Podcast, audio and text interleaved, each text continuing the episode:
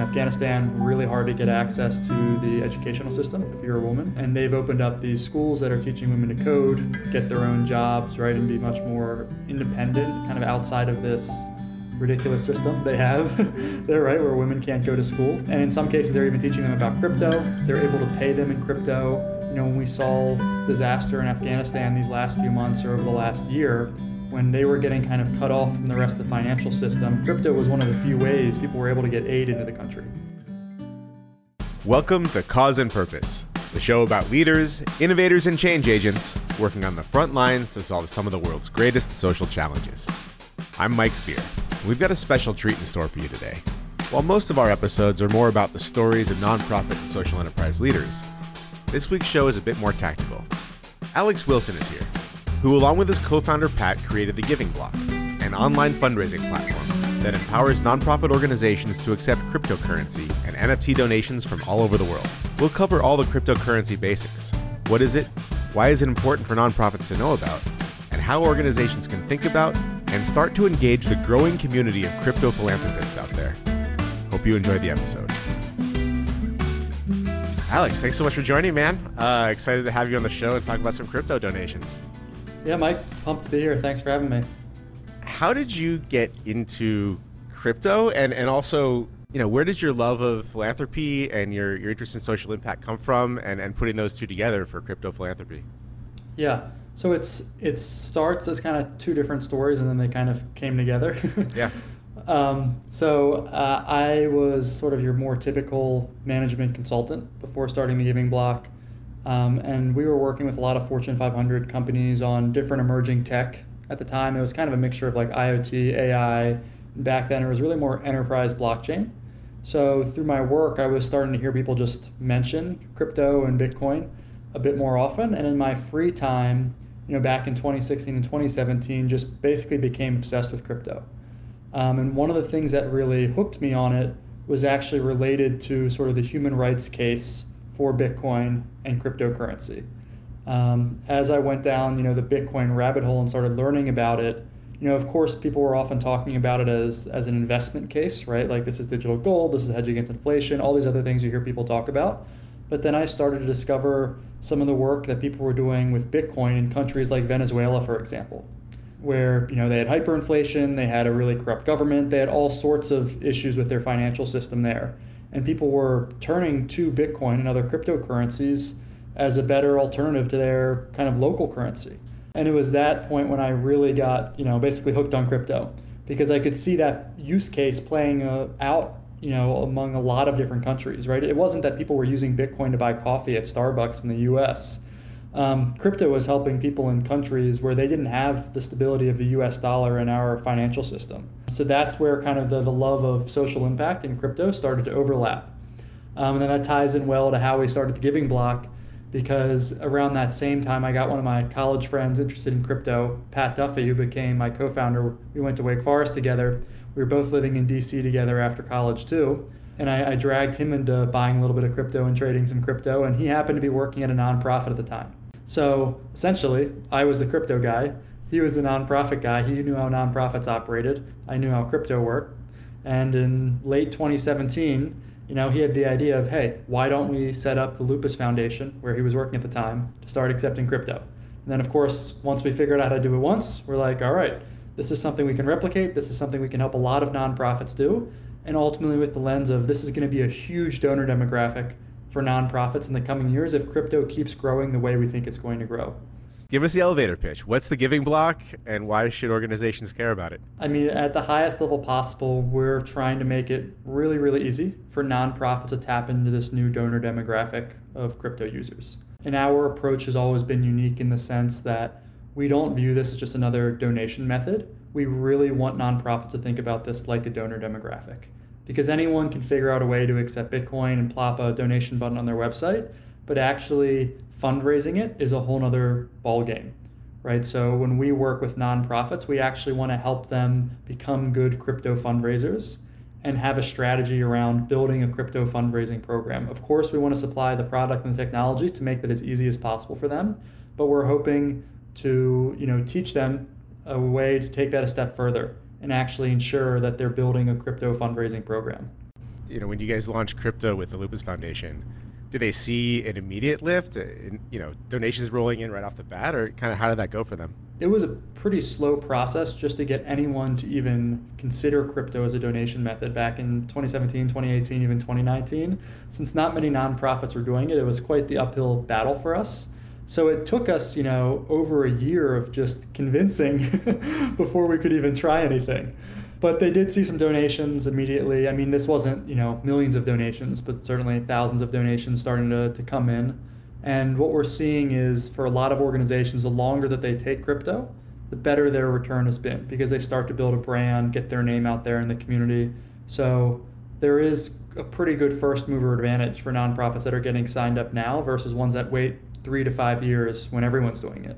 Did this sort of adoption of crypto philanthropy have anything to do with the Pineapple Fund? How did that impact the awareness of crypto as a tool for making donations to nonprofits?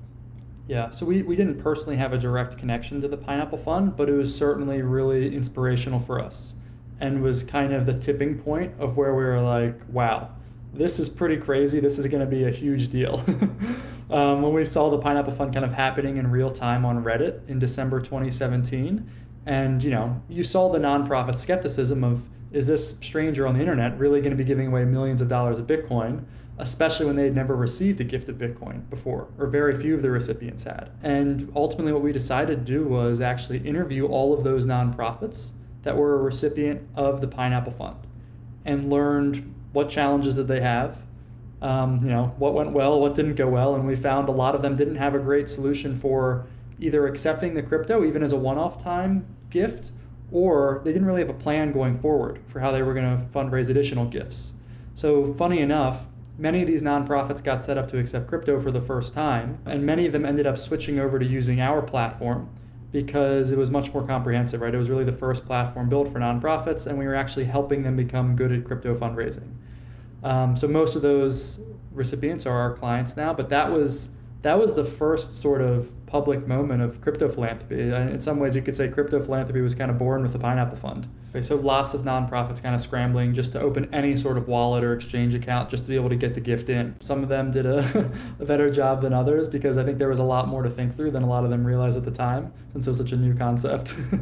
Yeah, no, it's awesome. For anybody that doesn't know, I, I guess we should probably give a little bit of background. The Pineapple Fund was created by some person who is totally anonymous. Nobody knows who they are, where they live, even, you know, their gender or age or anything like that, who just, they ended up making a ton of money on crypto. Uh, the tagline on their website, I love, it says, because when you have enough money, money doesn't matter. And they ended up donating fifty-five million dollars to various causes just out of their crypto bank. So probably the one of the earliest, biggest crypto philanthropists out there.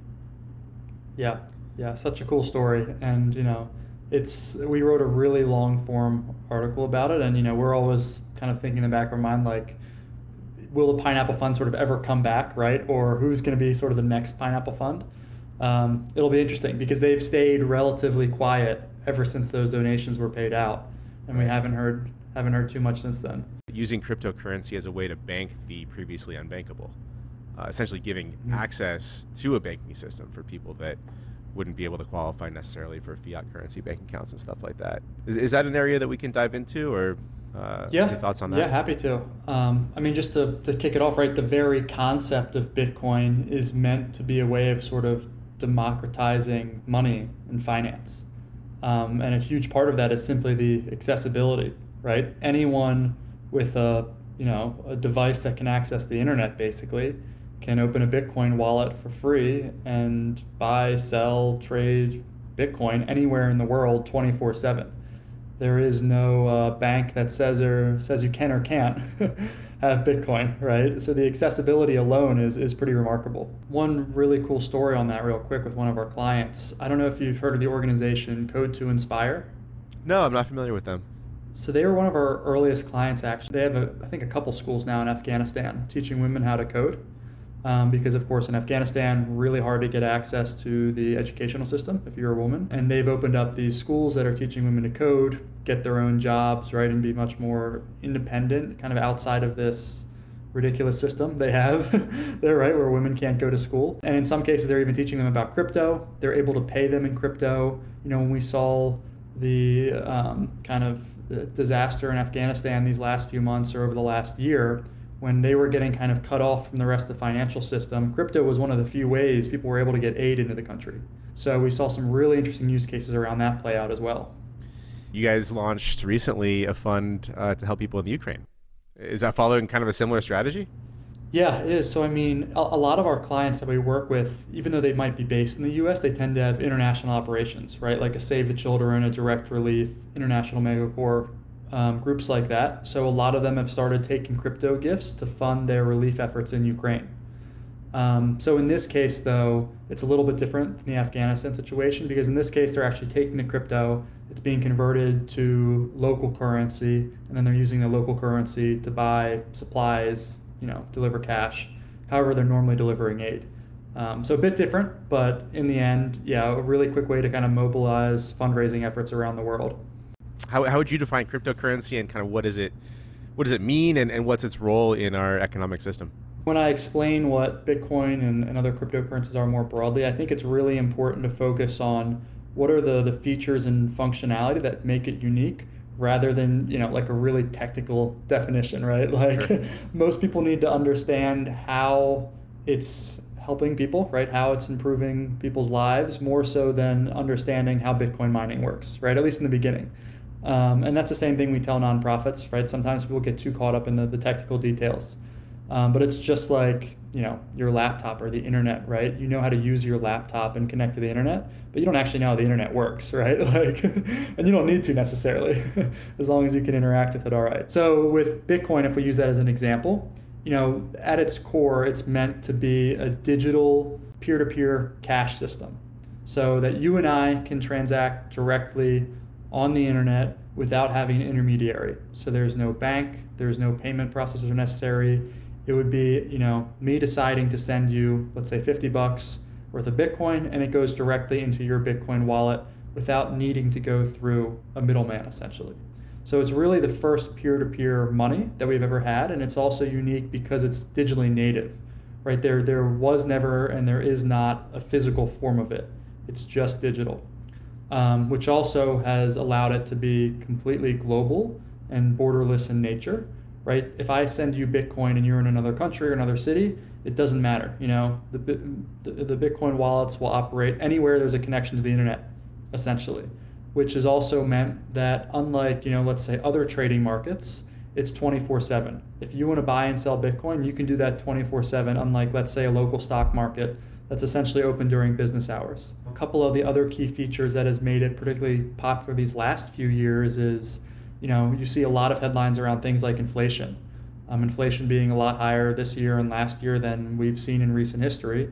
And a lot of people have turned to Bitcoin as what they see as like a digital gold equivalent, or ultimately some sort of store of value. Um, and the reason for that is because with Bitcoin, for example, there's only ever going to be twenty-one million coins in circulation. It's a fixed number.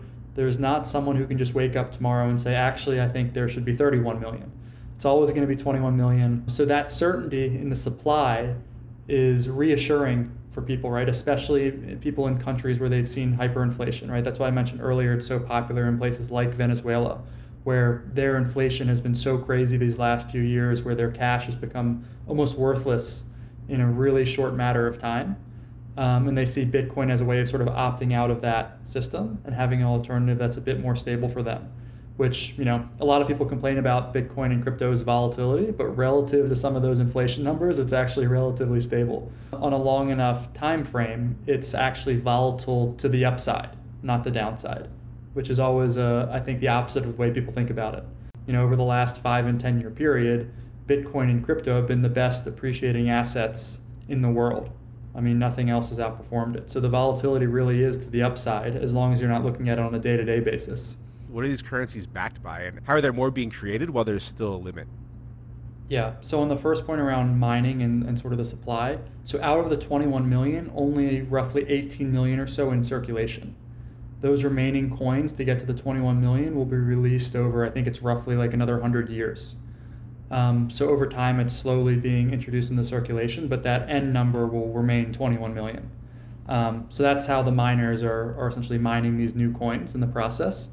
And when it comes to setting the, the price of crypto, you know, it's completely determined by buyers and sellers in these markets. So just like stocks, right? If there's more buyers than sellers, the price goes up. If there's more sellers than buyers, the price goes down. So it's truly supply and demand driven. Um, there's no like fixed price or, or anything like that on it. And when it comes to, you know, what people always say is like, well, what is it backed by? Or, or people like to say it's not backed by anything, right? And the funny thing is, in some ways, it's backed by the technology and kind of the certainty of, you know, for example, there's only twenty-one million, you can use it twenty-four seven, everyone has access to it. It's kind of backed by that functionality and features, but at the same time, it not being backed by a government or an entity at all is also what makes it valuable, because they know it's not tied to one country's success, one company's success, or one individual's success. It's sort of this community aspect of it, um, where there's a network effect to, to how successful Bitcoin becomes. So people are investing in that aspect of it. And, you know, for a lot of traditional investors, it's a hard pill to swallow because they want to invest in equity in a company, right? Or a currency that's backed by a big government. And this kind of flips that whole model on its head.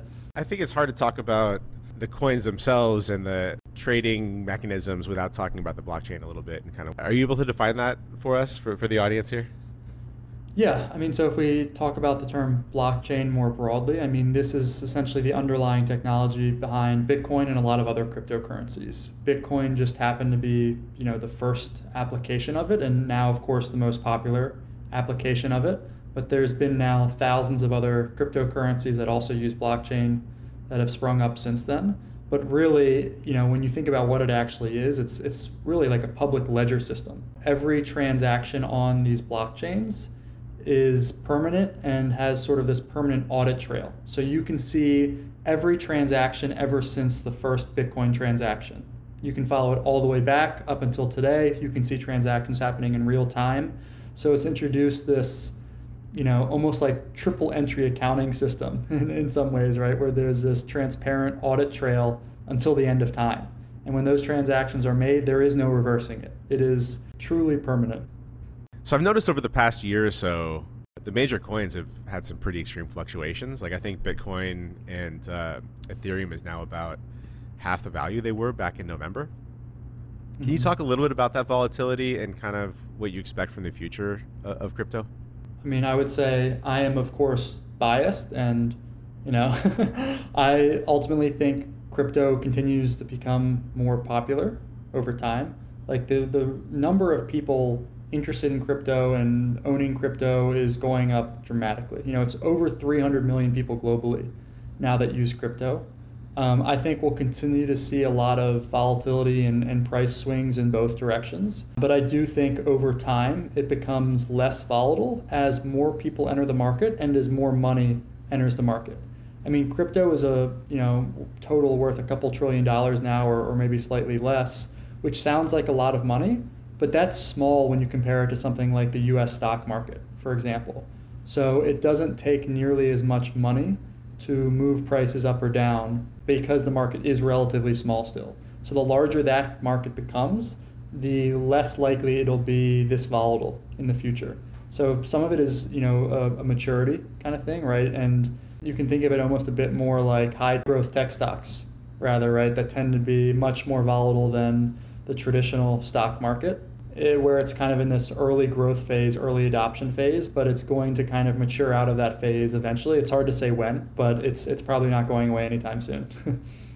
Why are there so many coins? I mean, I think Giving Block, you guys accept close to one hundred different currencies. Are there differences between them? Why is each one unique? In general, you'll continue, I think, to see a lot of new cryptocurrencies popping up essentially every day. I mean, because it's such a new industry, it's still incredibly competitive. And just like you saw a ton of, well, even let's say the, the nineties going into two thousands, right? With the internet and dot-com boom and bubble and all that kind of stuff, most startups don't make it, right? Whether you're talking about that boom period or in general, right? I think it's something crazy like ninety, ninety-five percent of startups just don't make it. Oh, yeah. Um, and you can apply that same kind of thinking to crypto. The majority of them will not make it. But it's hard to say this early on which ones are going to stick around, right? Like, at this point, it's pretty clear Bitcoin has remained number one, and I don't know how quickly that would ever change. Um, Bitcoin and Ethereum have kind of stayed one and two for, for a while now, and there's a lot of other coins kind of vying for those top spots, but kind of what you were alluding to is some are designed with different use cases in mind. Um, like a lot of people would say, you can't even really compare Bitcoin and Ethereum because what people are trying to do with them is is quite different. And then there's other cases like Dogecoin, which it was, you know, literally meant to be a joke. um, so there was a lot of interesting history and use cases behind each one. But long story short, I think we're going to keep seeing a lot of new cryptocurrencies, and I'm sure there's going to be popular cryptocurrencies in the future that haven't even been started yet. How do you engage somebody interested in giving crypto differently than you might through traditional grassroots means or, or you know, larger philanthropy, major gifts? I would say one thing nonprofits should always think about is even just the age demographics of the crypto users or the typical crypto users, right? A ton of millennials and Gen Zs. You know, these weren't these weren't and aren't the donors who are mailing a check every month. These tend to be net new donors and net new dollars, because when we talk to a lot of these donors, they tell us they actually only donate crypto. And this is the first time they've really started to donate in a more consistent, consistent or meaningful way, because so many of these younger donors have the majority of their wealth stored in crypto. eighty-three percent of millennial millionaires own crypto, and more than half have at least fifty percent of their wealth in crypto, and nearly a third have at least three quarters of their wealth in crypto. When I first read those numbers, I had to reread it like four times to make sure I was reading that correctly, because yeah. It's such a staggering number. So I would say keep that in mind when you're thinking about crypto, right? If you're not set up to accept crypto, for a lot of these donors, you're just not on the menu, and they're going to essentially go somewhere else that is accepting crypto. It's very unlikely, although we do see it sometimes, that a donor is going to reach out and try to convince you to accept crypto. Usually they're not going to take the time to email you and, you know, spend a bunch of time doing that. So that's that's certainly a big thing to keep in mind with these donors, because a lot of the nonprofits we work with, they'll say, well, we've never had someone reach out wanting to give crypto. And it's like, well, yeah, that's because they went somewhere else, essentially. And then they're pleasantly surprised by how many new donors they find willing to give them crypto once they've announced that they now take crypto. That brings up another point too. You know, once you start accepting crypto, if you don't tell anyone you're accepting crypto, you're probably not going to get a ton of donations. So that's something we help nonprofits with as well, right? Make sure it's on your website, it's easy to find, you've got good messaging around it, you're weaving in reminders to your existing digital marketing strategies and campaigns that is like, hey, we take crypto now. By the way, did you know donating crypto can save you money on your taxes? Like, you know, all these different things to kind of keep a drumbeat going and weaving these things into their existing marketing plans. How come crypto donations are so much larger on average? Why is the average so much higher, and why has it been increasing year over year? Yeah. So, I mean, one of the biggest driver for crypto gifts in general is just how tax efficient they are for a lot of donors. So for a donor and for the, the nonprofit organization, it's very similar to a stock donation or other non-cash donation that's appreciated in value. So for the donor, that means if they're donating Bitcoin that's appreciated in value, when they donate that to the nonprofit, they don't have to pay capital gains taxes on it, and they get a write-off that's equal to the fair market value at the time of donation. So for a lot of people in the U S, for example, that could be a, let's call it a twenty to thirty percent difference in how large their deduction is and how much they're able to donate. And that's a win for the charity too, because they're essentially getting twenty to thirty percent more because they're getting those pre-tax dollars. And as a charity, they're not paying tax on it either. So you can see why both sides, you know, love the prospect of getting twenty to thirty percent more money, and it's better tax situation for the donor as well.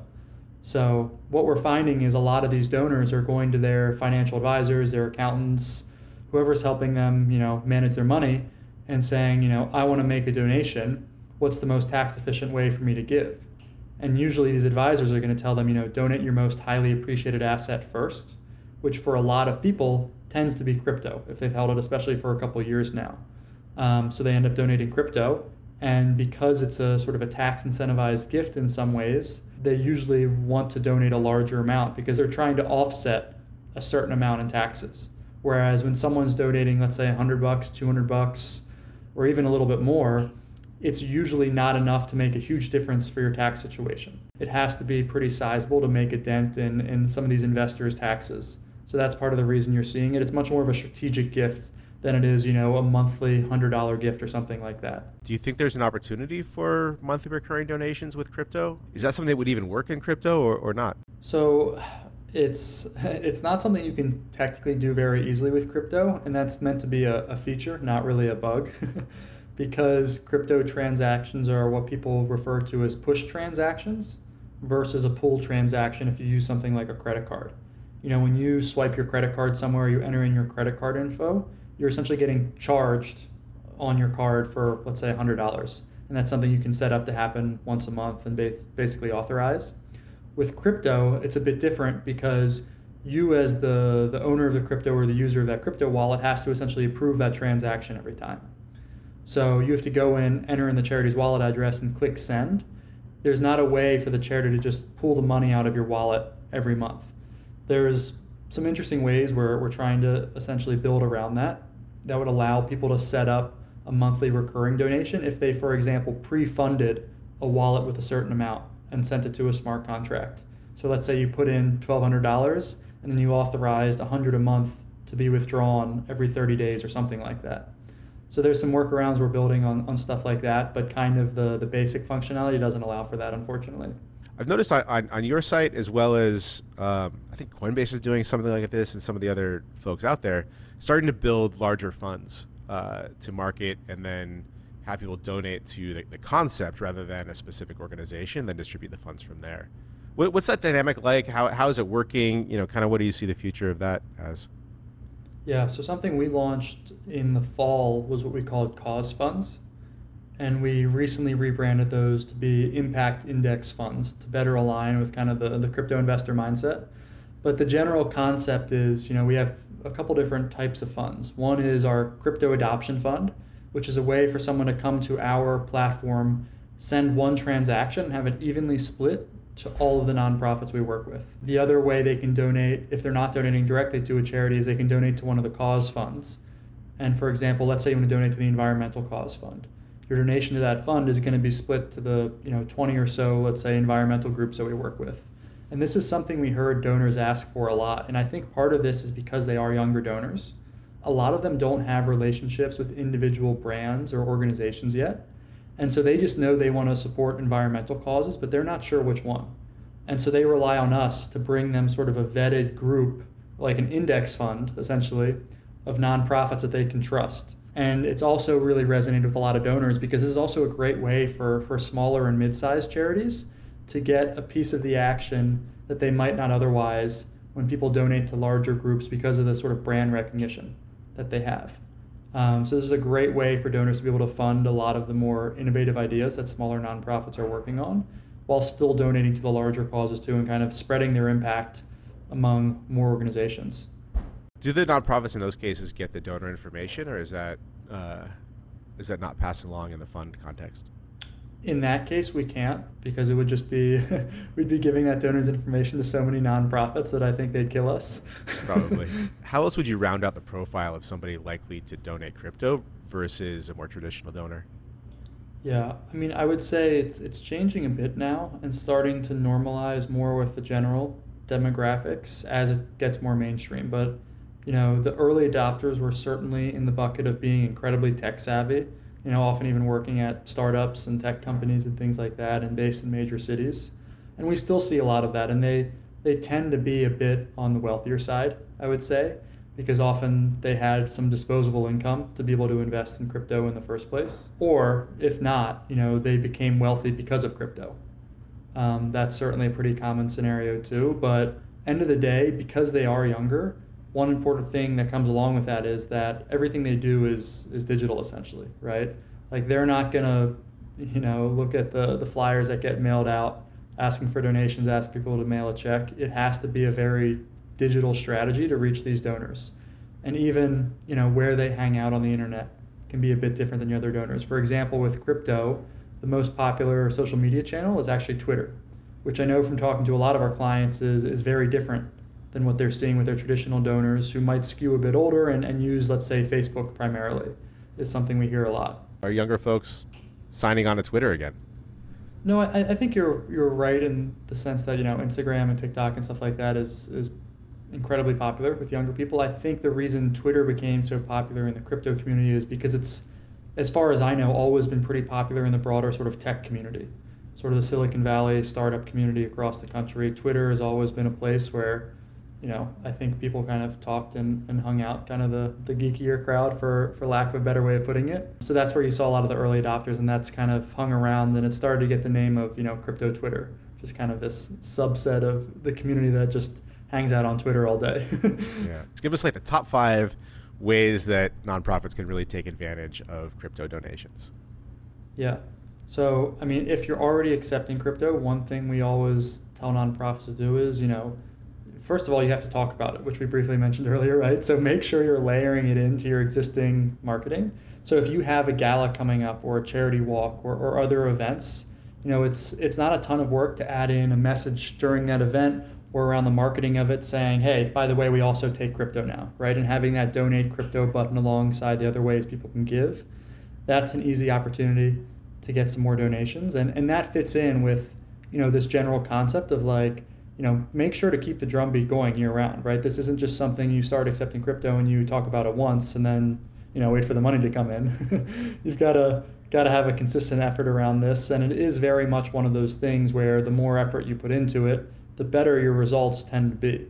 I mean, we, we see a difference in the nonprofits that, you know, put some time and effort to talking about this on social media or in newsletters or or at events and things like that versus those who just get set up to take crypto and kind of sit back and, and wait for the money to come in, right? There's, there's certainly a difference in performance, because one thing too with these donors is, although, you know, they might not get the personal recognition, they like the recognition of crypto donations more broadly as a concept. And what I mean by that is, you know, they love to see, you know, these large nonprofits that they recognize, like let's say a Save the Children, tweet out, you know, saying thank you for your, let's just say, million dollar Bitcoin donation, right? Like this is going to help thousands of kids around the world in X Y Z way. Like they love that as sort of a legitimizing factor of crypto when nonprofits are, you know, kind of openly thanking crypto donors, even if their name isn't specifically involved or tied to it or in any way like that. You know, it kind of helps this cycle of, of making crypto more widely adopted and more widely used. So that's that's something that's pretty important as well. Some of the other stuff that I would say is really important too is, you know, if if organizations are working with us, we see a ton of fundraising around the campaigns that we run too. Um, so stuff like Crypto Giving Tuesday, N F Tuesday, you know, we've got our year-end bag season campaign. Um, this week or next week, we're going to be announcing one of our biggest crypto fundraising campaigns ever, where there's going to be millions of dollars in matches available. Um, we'll be able to share more details on that soon, but, you know, making sure you're participating in these, you know, industry-wide initiatives where it's way easier to get in front of crypto donors than any other time of the year. Um, and, you know, it's important to, to kind of speak up and, and participate in those. And in a lot of cases, we'll even create marketing toolkits so that nonprofits have kind of a copy and paste way to, to talk about a lot of this and, and be comfortable that they're not, you know, writing Bitcoin as two words and stuff like that. Should organizations, do you keep them in the cryptocurrencies or do you translate them to U S dollars to put them into your account? Do you have any advice on, on that? Yeah, I mean, in general, we try to stay out of that decision um, for nonprofits because we don't want to fall into the bucket of giving any nonprofit sort of financial advice. It's really a, you know, something that the finance team needs to decide. But what I will say is, you know, most of our nonprofits opt for that automatic conversion. And it seems like a huge driving factor of that is because nonprofits are applying the same gift acceptance policy as they have for stocks or other non-cash gifts, which, you know, in most cases says we're converting all the stock donations we get for cash, right, as soon as we get it. Um, so that's what we're seeing as the most common scenario. But yeah, I, I would say like ninety percent or more of our nonprofits opt for that automatic conversion to cash. How did you and Pat actually meet? I know you're friends from college, but Is there is there a good story to how you guys first connected? No, there's there's not really like a, a good story of like the first meeting or anything like that. Just got to know each other in, in college. And, and actually, we became more close after college rather than in college. So we were more kind of a, I mean, we were friends in college, but we, we certainly got a lot closer after we both graduated. How do you guys divide the role? How do you make decisions internally? Like, is there a C E O? How does, how does that work within the Giving Block? Yeah, I mean, it's it's funny because people ask us this all the time, and we're kind of like co-everything, like co-C E O, co-founders, like all this kind of stuff. Um, and it's worked out really well for us. Um, you know, in the early days, it was very much kind of, I'm the crypto guy, he's the nonprofit guy. But over time, we've, of course, both become experts in, in both fields. And, you know, I would say we've been a great balance to one another, because in a lot of ways, Pat is much more creative than I am. And I'm much more of like keep the trains running and like operationally minded. So it ends up being a good balance of, of kicking ideas back and forth. And, you know, he'll come up with an idea. I'll tell him it's doable or it's not doable. Or I'll come up with an idea and he'll tell me it's way too boring or something like that, right? So it acts as a really good balance. And and so, you know, we've split a lot of our our work on a day-to-day basis based on our strengths, essentially, where I'll be a bit more, you know, focused on, let's say, like the product side of things or crypto partnerships, whereas he's spending more time with like the sales and marketing teams, for example. Is there a technical co-founder? I mean, the Giving Block's a product company at the end of the day. Yeah, not not really. I mean, uh, I am somewhat technical, but I'm certainly not a developer or anything like that. Um, and we, we hired, you know, an awesome team for that along the way as we went. Um, and we've got Vitaly on our team now, who's been with us for a couple of years. He's our director of engineering, um, and he helped us build an awesome product and, and development team. Um, that, you know, we, we Pat and I certainly couldn't have done this on our own from a, a technical perspective. What can we learn from the founding and growth of some of these great organizations that are just interested in social impact in general? Yeah, I would say for us, I mean, we were just like so naive going into this whole thing, right? Like, and, and, and you could say this about a lot of like first time startup founders, where you always think everything is going to go so much more quickly than it really does. Right? Like when we started in twenty eighteen, we're like, all right, we've got the Lupus Foundation set up. All right, we're going to have one hundred nonprofits set up this year, or whatever number we had in our head, right? And everything, end of the day, took a lot longer than we expected it to, um, which I would say is, I think, pretty typical, probably of how a lot of startups go. um, it's it very took us, typical. Yeah, it took us way longer than we expected to get traction and, and really have the company hit sort of that tipping point of growth where things really took off.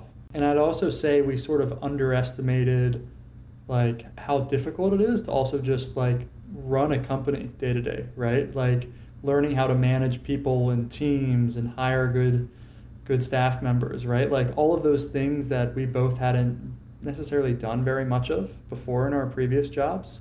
I mean, a lot of that stuff we just had to learn on the fly and just figure out as we go. And and now, of course, like what we're doing every day is very different than what we were doing every day a year ago. But yeah, I, I think for a lot of founders, like hiring and managing people ends up taking up way more of your time than you, you're probably expecting, I would say. What have you learned, for example, about the nonprofit sector that you were surprised by? I would say one that, I mean, I, I realized pretty early on, and, and one that I'm still surprised how often isn't known by kind of the general public or investors and things like that, is just the, the size of the nonprofit market. Like I was so blown away by how many nonprofits there are in the U S, how much is donated every year.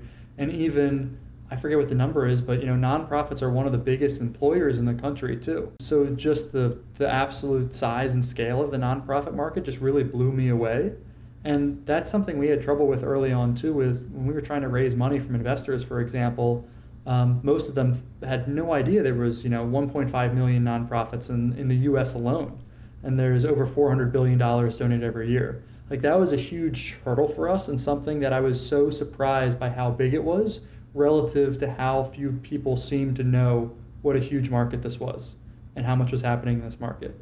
So that's something we're still kind of grappling with, I would say, in some ways. And, and our hope is that, you know, by building this company, that we actually inspire a lot more entrepreneurs to build a startup in the nonprofit space. Because we think there's this perception that this is a small market, and as a startup founder and entrepreneur, that there isn't a lot of opportunity, and it's actually quite the opposite.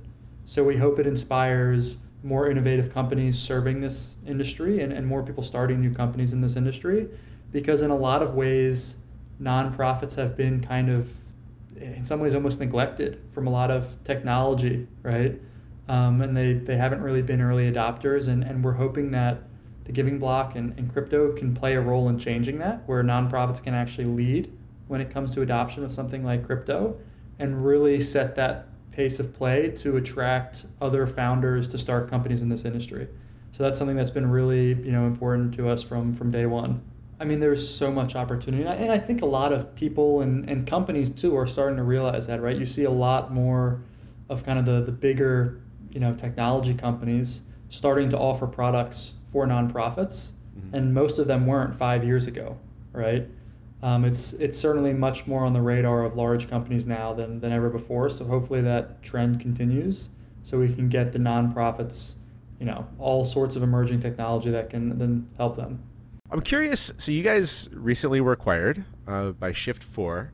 Can you talk a little bit about Shift four, kind of what it is, like what your relationship with them has been like? We just got acquired by, by Shift four last week. And, you know, as a background for who they are as a company, you know, they're one of the largest payment companies in the world.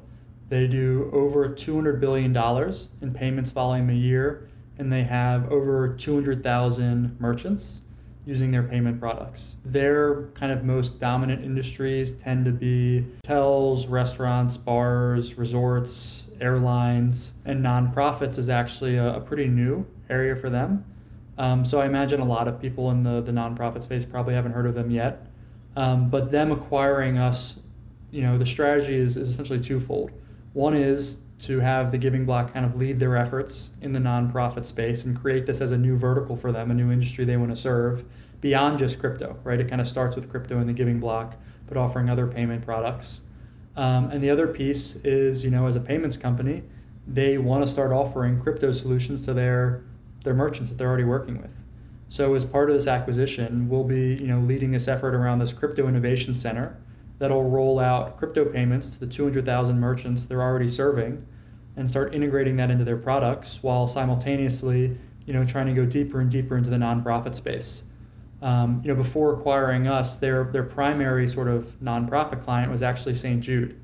So they do all the, the credit card processing for Saint Jude. Um, and the founder of Shift four, really cool, you know, background story. He actually started Shift four when he was sixteen and has been running it ever since.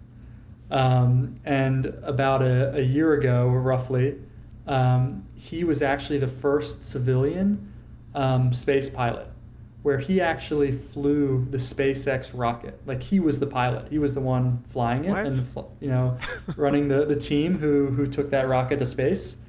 And as part of that, he actually turned that mission into a fundraiser for Saint Jude. And he actually raised over two hundred forty million dollars for Saint Jude as part of that mission, which is just unbelievable. Wow. in, in essentially one campaign that he personally ran. Um, so we just have really good alignment with, with their leadership team there and them as a company wanting to, to grow and, and service more nonprofits. Wow. Were you guys looking to get acquired at this point, or was it, you know, did, did it just sort of materialize for you? A little bit of both.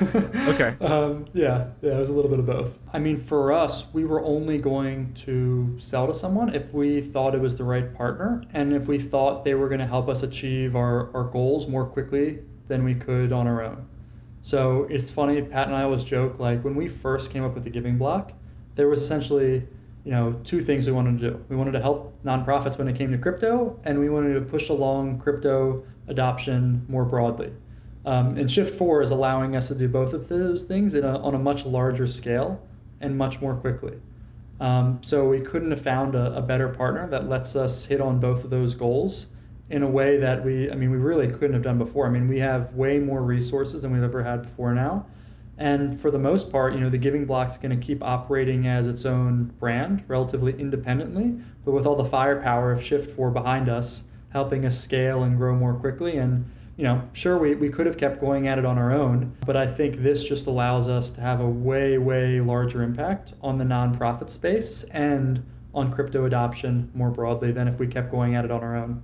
What is the next thing for the Giving Block? Yeah, in, in some ways, it's a lot of what we were already doing, but just faster and better. Now that Shift four is backing, you know, Pat and I are still going to run the day-to-day business and keep executing on the, the vision and the roadmap and, and goals that we've had. Um, but I would say, you know, we expect crypto philanthropy just to take off more than ever. Um, you know, I think this could be the first year where we see, you know, let's call it close to a billion dollars in crypto donated. Um, so it's still early days for, for crypto, and we're really excited to be bringing more nonprofits into the fold. You know, I think we'll add, you know, let's call it roughly five thousand new nonprofits to our platform this year, which sounds like a lot, but in the grand scheme of things is still relatively early days when you think about the whole nonprofit market. So that's really exciting for us. And, and you know, like we briefly talked about earlier, you know, we really want to kick this thing off big with this new campaign that we'll be announcing soon. Uh, that we expect to be the biggest, you know, crypto fundraising campaign in, in history. What do you think the the future is for cryptocurrencies in general, the blockchain, and its role in the social sector? I mean, I think this will really be a, a breakout for a lot of different crypto use cases, both in the social sector and, and more widely. We're certainly starting to see a lot of use cases outside of just donations, too, when it comes to crypto. So, for example, you know, there's some nonprofits doing pilots for cash distribution, Um, as a, essentially a more efficient way of delivering aid on the ground, because they're able to directly send an end recipient cash or a trusted party that's going to distribute that that crypto for cash. Um, so a lot more use cases beyond donations. You know, for some organizations, I think they're viewing it as, you know, donations is kind of step one, and then they start to think about what else can we do with crypto. So a lot of them are thinking through those types of use cases. But, you know, I think it's probably a long time still, at least a couple of years, before that becomes common. For us, you know, we kind of have the approach of, you know, let's take it easy, start slow, start with crypto donations, right? Don't get ahead of yourself. We have nonprofits sometimes coming to us and they want to start their own cryptocurrency, or they want to launch a DAO or something like that. And we're like, all right, well, Let's let's take this slow, right? You guys haven't even started accepting crypto donations yet. So, you know, it's funny because when people get excited about crypto, they get so excited about crypto. And we so often have to kind of like be the the fun stoppers of like, no, let's like, let's take it a step back, right? And not go like too deep into the, the crypto deep end too quickly. Because ultimately, like, there's a lot of things nonprofits have to be thinking about. Crypto isn't the only thing. Um, so making sure they still have a balanced approach, where it's not, you know, crypto shouldn't be something that's taking over the whole organization and all they talk about or think about. There's still a lot of other factors. What do organizations need to look out for, or common mistakes that are made, concerns that they wouldn't necessarily think of off the bat? I mean, of course, my answer is going to be biased because I'll say that we've tried to eliminate most of those kind of risks sure. and concerns from a product perspective. But what we see on kind of an executional side of things would be kind of what we talked about earlier of like, some nonprofits will get set up to accept crypto and then just like refuse to talk about it and like not even once post about it or announce it, no matter how often we'll, we'll give them some guidelines and some templates and stuff to help them with. So that's a common mistake and sort of pitfall. And then a week into it, they're like, why haven't we gotten any donations? And it's like, well, it's only been a week and you also haven't even told anyone yet. um, yeah. So that's a, a relatively common scenario, not common, but but we see that occasionally. And then some of the other stuff would just be using us enough. Like, we're really here to help nonprofits kind of navigate the world of crypto. So like, we'll have nonprofits sending us ideas on like, hey, we had this donor reach out and they want to give us, you know, one billion of this new coin that has some ridiculous name and is brand new. And then we've got to tell them, unfortunately, that you can't actually accept this because it's not actually worth anything. Um, so just kind of like making sure they're being thoughtful when they start taking crypto, if they do have donors reaching out with what seem like maybe unusual requests, um, kind of making sure they, they come to us with that so we can vet some of those opportunities for them. Gotcha. I think that's that's actually a big one. You know, with crypto sort of being in the Wild West phase at the moment, I'm sure there are tons of people out there trying to pump their own coins or whatever, um, yeah. and making sure there is actually a publicly accepted valuation to the coin before bending over backwards to accept it is probably an important move, I think. Yeah, and they'll all tell you, right, their coin's going to be the next Bitcoin. right, and, right. yeah, Maybe not exactly. the Doge guys, but everybody else. yeah, exactly. I'm curious about your upbringing a little bit. Was philanthropy woven into, you know, your childhood? Was it important to your folks? Yeah, I mean, in terms of my upgr- upbringing, it was like in a pretty typical middle-class family. My dad was a realtor. Um, my mom worked as an assistant, so pretty typical middle-class jobs. Both parents were working. Um, but always a very like entrepreneurial mindset, I would say, with my parents. Um, like my mom always had like some side hustles going on where she was thinking of new business ideas and trying to figure out a way to just make a little bit of extra cash on the weekends or after work and, and things like that. So that was a lot of the, the conversation around the dinner table and things like that. Um, and yeah, they, they all often did talk a lot about giving back. even though we didn't necessarily have the means to make like huge donations.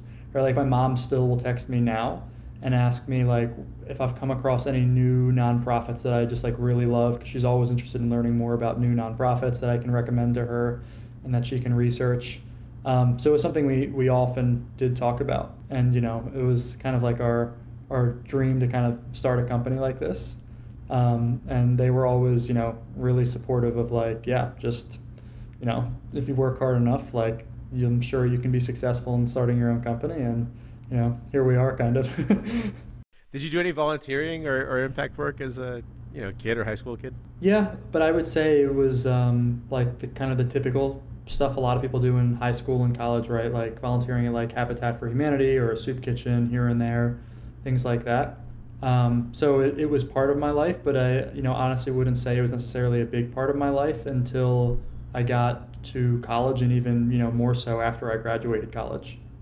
What are some of the most important causes that humanity needs to tackle right now? Yeah, I mean, mine kind of goes back to what got me excited about crypto. Kind of this topic of human rights has been something that I'm always really interested in, and how technology can really empower people. And right now, I think Bitcoin and crypto are one of the most important technologies when it comes to human rights and empowerment, especially in developing countries. I just think there's so much sort of untapped potential when it comes to emerging technologies like Bitcoin and crypto. Like we talked about earlier, right, with like Venezuela, Afghanistan, and particularly in countries where there's either a corrupt government, an unstable financial system or currency, and they've got hyperinflation, like those kinds of places can benefit the most usually from something like Bitcoin and crypto. So I'm really interested in, in personally working with groups that are tackling that um, and, and looking at ways to help people in those countries. What's the path not taken for you? You know, if you weren't Uh, a social entrepreneur working at the Giving Block and launching crypto out to the social sector and, and beyond, what do you think it is that you'd enjoy doing? And uh, you know, how what what's the what do you think your career might have taken you if not for this? You know, I it's hard to say. I mean, I I certainly probably would have stayed in some sort of management consulting role for a while until I figured out what I wanted to do. Essentially, I always saw that as sort of a stepping stone to help me learn about a lot of different roles and industries until I knew exactly what I wanted to do. Um, I always knew I wanted to start a business at, at some point. I just wasn't sure what the business was going to be yet. And I saw consulting as kind of the perfect place to start, to get ideas and to learn as much as possible, as quickly as possible. So I wouldn't be surprised if I was, uh, you know, still a consultant otherwise, kind of waiting for the, the big breakthrough idea. Gotcha. Any big hobbies or things you do in your personal life that, you know, are, are passion projects for you? Um, you know, Pat and I always joke that, you know, unfortunately we've, we don't really have any hobbies anymore right now.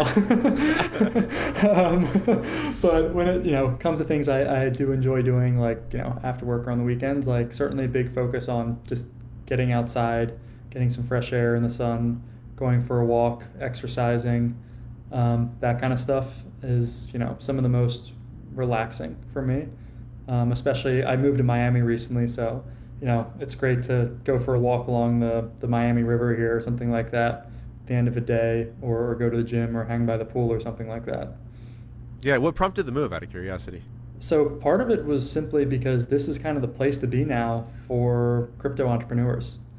Um, there was just like a huge, almost like a, a mass migration of, of crypto and tech people from a lot of different places all around the country to Miami and, and more generally South Florida.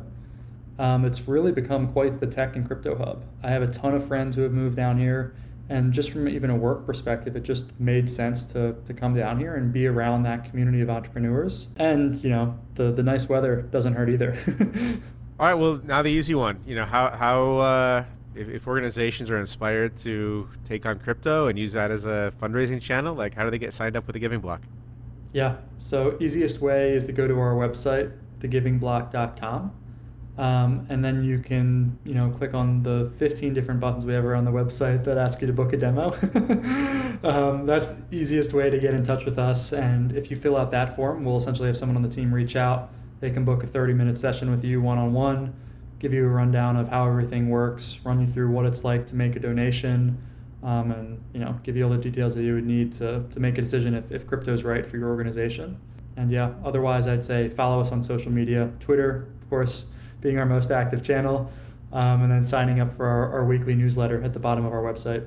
I would just say as one last plug that, you know, crypto is not as, as complicated as you might think it is when it comes to getting set up to start accepting crypto. So I would say don't be turned off by the idea of accepting crypto if you're just worried about it being too technical or, or too complicated. You know, I, I know that you guys are early stage still. It's amazing that you sold already at, at this at this early juncture, but excited to see the potential and, and what comes next. So yeah, thanks again for sharing your time and insights. Awesome. Thanks for having me, Mike.